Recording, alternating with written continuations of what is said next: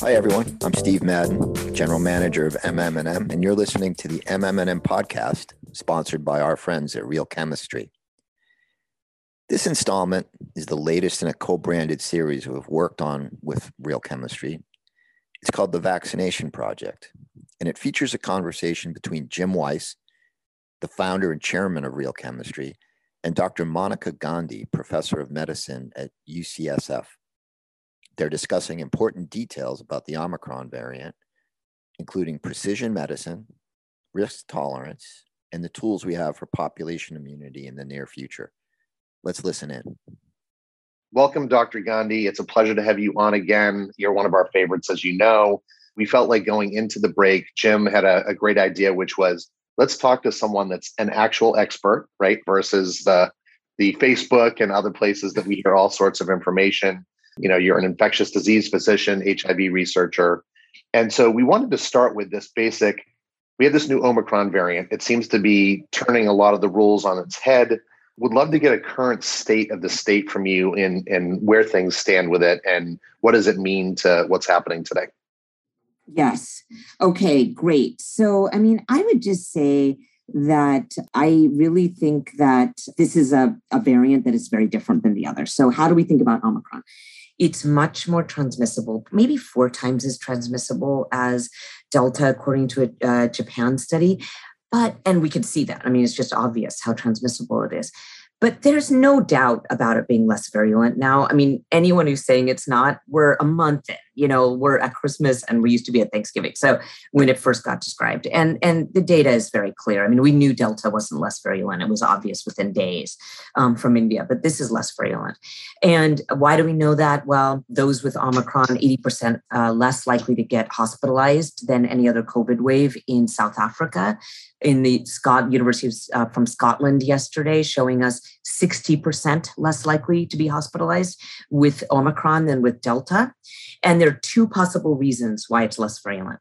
One is that we just may have so much more immunity in the population in December 2021, either from vaccinations. It was only a 25% vaccination rate in South Africa, or from natural immunity. There was a paper from South Africa that showed they have 76% seroprevalence. But the second reason is it could be less virulent itself. And I think that's very important to point out to people. University of Hong Kong and the University of College London, which is a great lab, just verified uh, their same findings that it doesn't seem to infect lung cells. It's all up here, like a, like an upper respiratory tract infection. That's what colds do. Um, they they infect uh, cells up here in the bronchus. So it really, this is a variant that is less formidable of a foe. So we're going to see lots of cases, but we're not seeing the degree of severe illness at all than we did with Delta. Well, thank you for clarifying that. And that's, I think, what we're seeing in front of us. I know that I have family members, we have friends that are testing positive at a, uh, at a rate that we've never seen before, but they seem right. to be working through this and in more like it's a it's a flu, right? Versus it's as deadly. These are people, of course, that are vaxxed. Many of them are boosted as well. That's a very important point. The vaccines right. totally work against Omicron, right? Like we can't just do antibodies with the immune system. That is that is belying years of immunology research. We have T cells, we have B cells and T cells. The paper coming out in the Washington Post today about this actually that really clearly explains it. That if you're sitting in an ER, here I write it, wrote it with an ER doctor in California. He's like, really, we're not seeing we're not seeing COVID. Uh, we're we're in the middle of a winter surge with cases and we saw it last year hospitalizations we're not seeing it this year because we're highly vaccinated we're we're seeing everything else that used to come into the ER. So what about kids? Because I know you have um, a child. We've talked about this before. You know, kids who aren't boosted or haven't gotten it yet because you know they're too young. Is there any special risk there, or any particular precautions? People with families. A lot of my people here um, have you know teen and young children uh, who may not yet be boosted or can't get it. What, what would you say in those cases on how to how to think about this? So, no data that Omicron's any different than any other COVID variant. In fact, it's likely less virulent, and COVID always spared the young relatively, right? Like, we knew that severe disease was much more common in older people, especially much older people, and children in general. It has to do with they don't have much of this something called an ACE2 receptor in their nose. So, they're not able to take in the virus as well when they're little. And then also, it has something to do with their innate immune response. There was a nature paper that they're just better at controlling controlling it. So children are not um, more at risk uh, from Omicron. They've always been relatively safe. So I've always thought of my 11 um, year old before he got his first dose, which he's he has gotten his first dose, as someone I could take around for the last two years happily because I knew he was so much less risk, less risk for severe disease. And there's no change here. They're, they just really are are safe. So I would say um, I do believe in child vaccinations. I've gotten both my children vaccinated, 13 and 11, but they are not eligible for boosters and that is just fine because they they they have a great immune system. So feel free with your children who are vaccinated to do whatever you're going to do. And then your children who are unvaccinated which at this point only four and un, uh, five and uh, four and under can't get vaccinated do feel safe about uh, uh, about how they're doing because um, they're really not at risk for this. In fact the south africa data showed that even children who are hospitalized with COVID, 85% it was because it was in their nose because it's so transmissible, but they were there for something else. They were there for uh, a childhood hospitalization for appendicitis or something, but they had it in their nose. So, really, no data from South Africa that shows us young children are at risk. So, what about masks then? You know, you're the queen of masks in my mind. Um, you know, would you give us a little primer on when to use them, what kind, you know, how how much you know, do we have to switch the kind? I know we went away from cloth and to the surgical. Do we have to go to N95? What what what do you think about all that? So I I have thought a lot about masks and written about them during this pandemic, and I think we're in a phase where we should think of people who are at high risk of getting a severe breakthrough that would be immunocompromised, people older than 65, if they haven't been boosted, especially people with multiple medical conditions, those three groups, or those who are around the immunocompromised and don't even want to get a mild infection because they could pass it on to their immunocompromised relative. I'm in that position. My father recently became immunocompromised. I would wear masks for those. I don't think we need to have everyone N95 up for Omicron, um, especially since um, is so much more mild and we're so much of many of us are protected but those groups do need to wear the right kind of masks and those masks are N95, which is uncomfortable. We now have this FFP2, which is actually really comfortable, as good as an N95, a KN95 or a KF94, um, or even a double mask with surgical and cloth. Five types of masks whichever one's comfortable for you if you are at risk for severe infection. On a plane, I would just wear surgical unless you're at risk for severe infection, and then I'd amp it up. Um, and and that's how I think of masks now at this phase of the pandemic. So it sounds like you you recommend people travel if they want, you know, as they have been, and and it's not something they have to stop doing during this period. No, I mean, in fact, if anything, Omicron is making it more obvious that it we can't control spread. It's kind of like controlling the wind. Um, but what we can do is protect ourselves from what we were so dreading about COVID 19 that it caused severe disease. We have vaccines, we have boosters, we have vaccines down to five. We have good masks for people who want to have no risk of even getting the mild infection. We have uh, therapeutics. We have Paxlovid and, and molnupiravir for those of our friends who who have declined vaccination um, at this stage in the pandemic. Uh, and those we what I mean by friends is we have to treat people who haven't vaccinated with compassion. So we need to keep them out of the hospital too. And now we have therapeutics to do so on December 23rd, 2021. We are in a good phase of this pandemic. People should live their lives. So, a quick related question because we are going into the holidays. Um, people I know have a lot of questions about should I do gatherings? If so, what size? What precautions do I need to take? Should I be testing all those things? What's your guidance there? So I think everyone should be really thinking of their holidays, you know, to absolutely be together because I think we're in just such a different phase. Last year was different, but uh, two things I would do differently. Uh, one is that I don't think everyone needs to test before their holiday. For example, we now have four good contact tracing studies that if you're asymptomatic, have no symptoms, and you're vaccinated, you're not wildly spreading the virus at all. This was careful contact tracings from Singapore, from summer camps here, from uh, Oxford, from Harvard. So, when do you have to test to go into your gathering? One, if you can get Uncle X to please test if he's unvaccinated, that would be great. If not, Uncle X has to go by the window. And then, uh, second is test if you're not feeling well. So if you could, if you're vaccinated but you have symptoms, you it could be Omicron, and I would test in that situation so that you can stay away from the immunocompromised or probably not go at all. So again, only those two because let's admit it 500 million more tests. We're not in a place where we're awash in tests. I think some physicians and google and others have a lot of access to tests but um, but why test everyone just if we know that asymptomatic vaccinated aren't spreading it? If you don't feel well and test the unvaccinated members who are older. And what about quarantining? It sounds similar you know if you've passed by someone who has omicron or you know may or may not, especially if they weren't symptomatic, it sounds like you probably, yeah, test as a precaution, but it, it doesn't sound like you have to go into a seven to 10 day quarantine. No, and in fact, even the CDC, which is a little slow on, you know, getting us to 2022, has endorsed test to stay for schools. So all that means is if you've been exposed to the virus, test. If you're negative, go about your day um, or go back to school, um, go to school. So that means, yes, if you've been exposed to someone, test and then go to the party. And then we also have to change our isolation, right? Procedures. If you've had a mild symptomatic breakthrough, what Delta showed us is that you're likely not infectious after five days. You're probably not going to even be infectious after a shorter period with Omicron. We need to shorten our isolation period during uh, now because we're still in, in 2020 with unvaccinated people saying 10 days.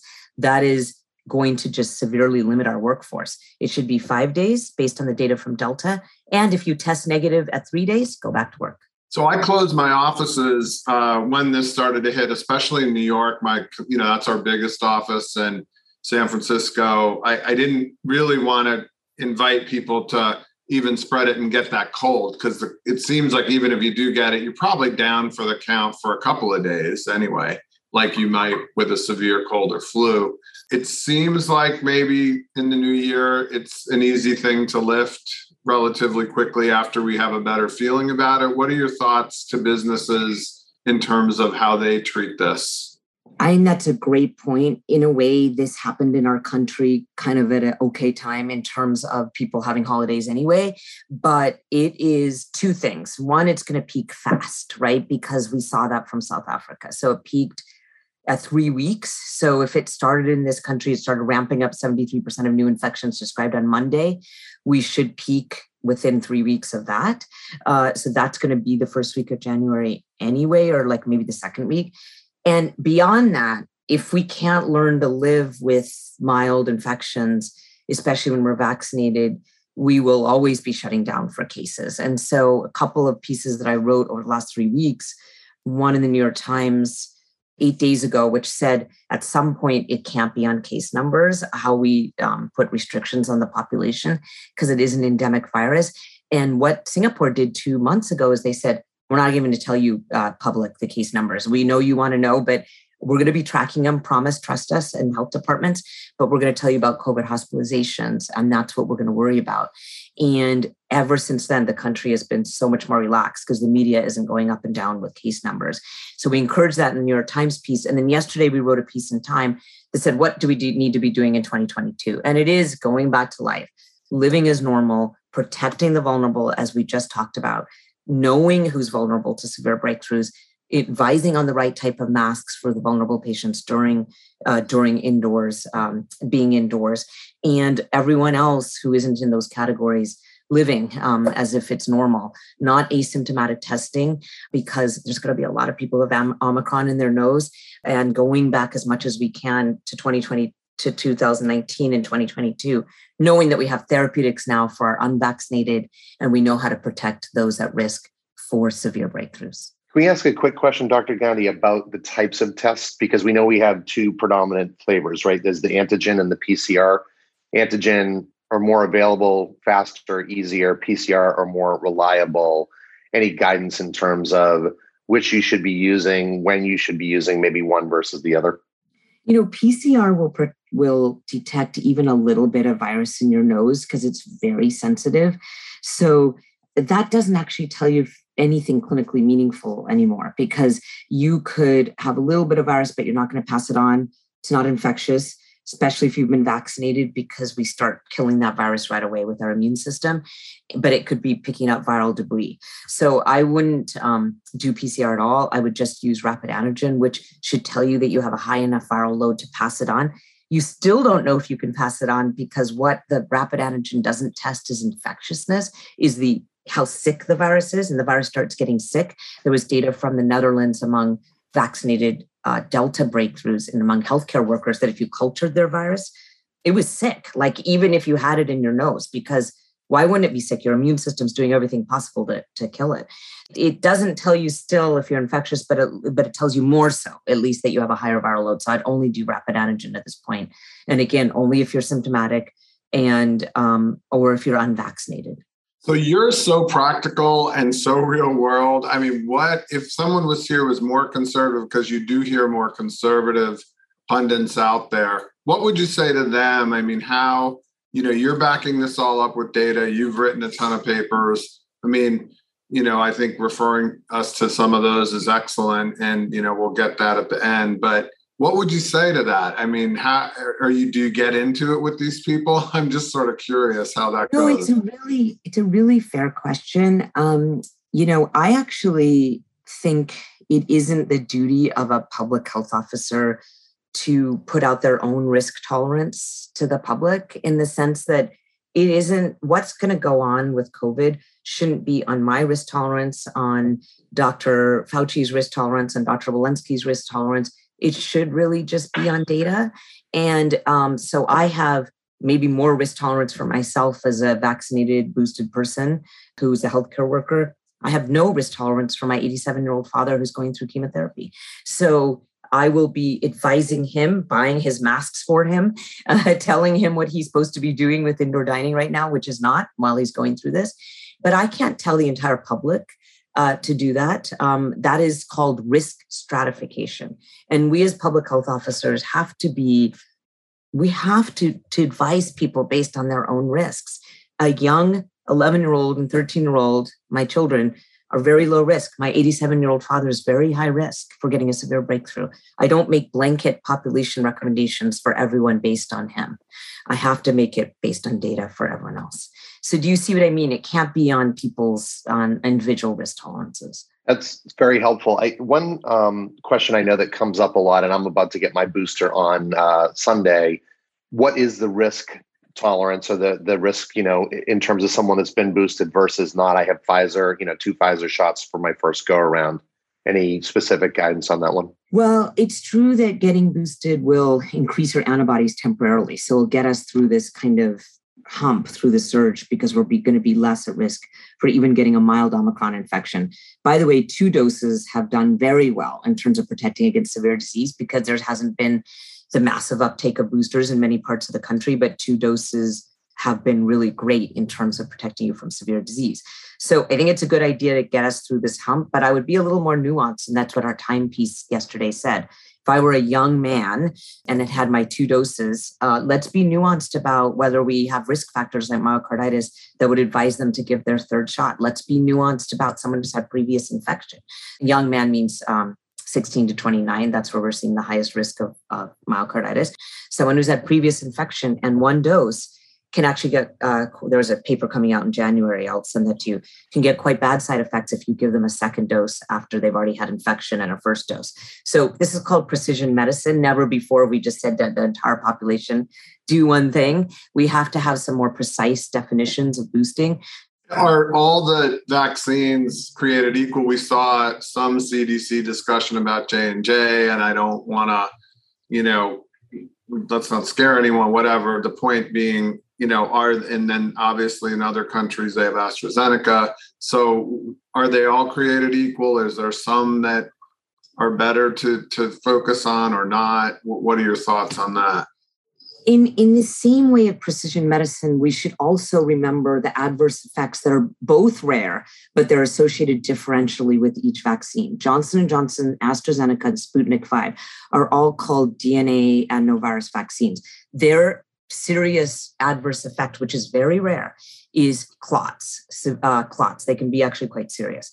And um, astrazeneca is widespread around the world. They haven't like pulled it or anything because it is really a very low risk Johnson Johnson is associated with that same level of clots, but those clots are more likely in young women. So for a young man, again, precision medicine, Johnson Johnson may be the best booster for them after two mRNA vaccines. Going to the mRNA vaccines, what are their risks? Also extremely safe but a rare risk of myocarditis or pericarditis, heart inflammation, uh, most after the second dose, most, most in young men, most up to the age of 29, which is why actually some countries don't even use Moderna um, in those under 30 because the risk factors was more with the 100 microgram, which is Moderna, as opposed to the 30 microgram, which is Pfizer. And a recent Canada study showed us that you're five times more likely to get myocarditis if you got Pfizer within 30 days of each other. Spacing made it go away. Eight weeks apart made the myocarditis risk go away. So this is called precision medicine. We should be doing things more precisely. We have lots of options. I would rather boost a young man with Johnson and Johnson and boost a young woman with mRNA. Think about the different risk factors, where they occur, maximize safety and effectiveness. And then finally, you know, with the new ones, uh, how how do we? You know, everybody kind of wants to know how do we get it? You know, use it what's the process there? Do you, you know, obviously you have to test and then get prescribed. Are they going to be easy to get or, you know, what do you know about them so far? Great question. Molnupiravir was just approved by the FDA today. So that's the um, nucleoside analog that basically, if given to unvaccinated people at high risk, reduce the risk of hospitalization and death by 30%. That's good. It's not amazing, but it's good, right? Because anyone going to the hospital mostly are unvaccinated um, right now. Uh, you're much more likely to be hospitalized if you're unvaccinated. In fact, that risk is 44 times higher in LA County as of now to be hospitalized if you're unvaccinated. So we need treatments for our unvaccinated. So even 30% bringing it down is good. Paxlovid, though, even better. Um, just it's 89% protection against hospitalization and death if you get it and you're unvaccinated and you're at high risk. That isn't yet out, but it's going to come. The one thing I'll say is that production needs to be ramped up, but there, but the government did buy massive doses for both 10 million up to 30 million courses for Paxlovid. So we should get them soon. Uh, we don't yet have the capacity to give them out like like water, but we we should get it soon, and we can hopefully get even our vaccinated breakthroughs who are at risk. Paxlovid, for example, so someone who like my father's immunocompromised, if God forbid he got a even mild infection, I'd want him to get Paxlovid to prevent him from even getting a severe breakthrough. So so we need them for our vaccinated and unvaccinated, but having these two therapeutics at the end of 2021 is sure making 2022 look a lot brighter. So good. So I think we can go in and for the next few months with a feeling of hope and optimism, and maybe just give us a, a how how how do you think this is going to play out over the next couple months, few months? I mean, I do think Omicron is going to find a lot of unvaccinated people and vaccinated with mild breakthroughs. If they're out, that will actually boost the immunity of those who are vaccinated. There was a study from JAMA that shows it gives you what's called hybrid immunity. You get a wide, diverse immunity against the virus. And then it's going to find unvaccinated, unfortunately, but the unvaccinated hopefully will have less virulent disease than we saw during Delta. It will cause a lot of immunity. It'll peak at hopefully mid January, and then it will come down and it will come down fast if we do anything like South Africa, which why wouldn't we? Why wouldn't it look the same? It'll come down fast. We'll have a lot of immunity our population. I think we're going to do really well after that peak and then coming down. And then we'll have therapeutics. And then we need to learn how to live with this virus, which we can. We have the tools. So we, we can pronounce victory in 22 or at yes. least live with it. Unless for some reason it becomes more virulent or we get another more virulent virus, um, this is the right virus to help end the pandemic. This is the right variant. Excellent. Great way to end. And uh, Dr. Gandhi, thanks so much for Thank you. half hour Happy holidays to both Excellent. of you. Nice to talk Same to you. you. Thank yes, you. Thank you, Dr. Gandhi. Okay, bye. We'll be back soon with another episode of the MM&M podcast. For MM&M, I'm Steve Madden, General Manager. Thanks for listening.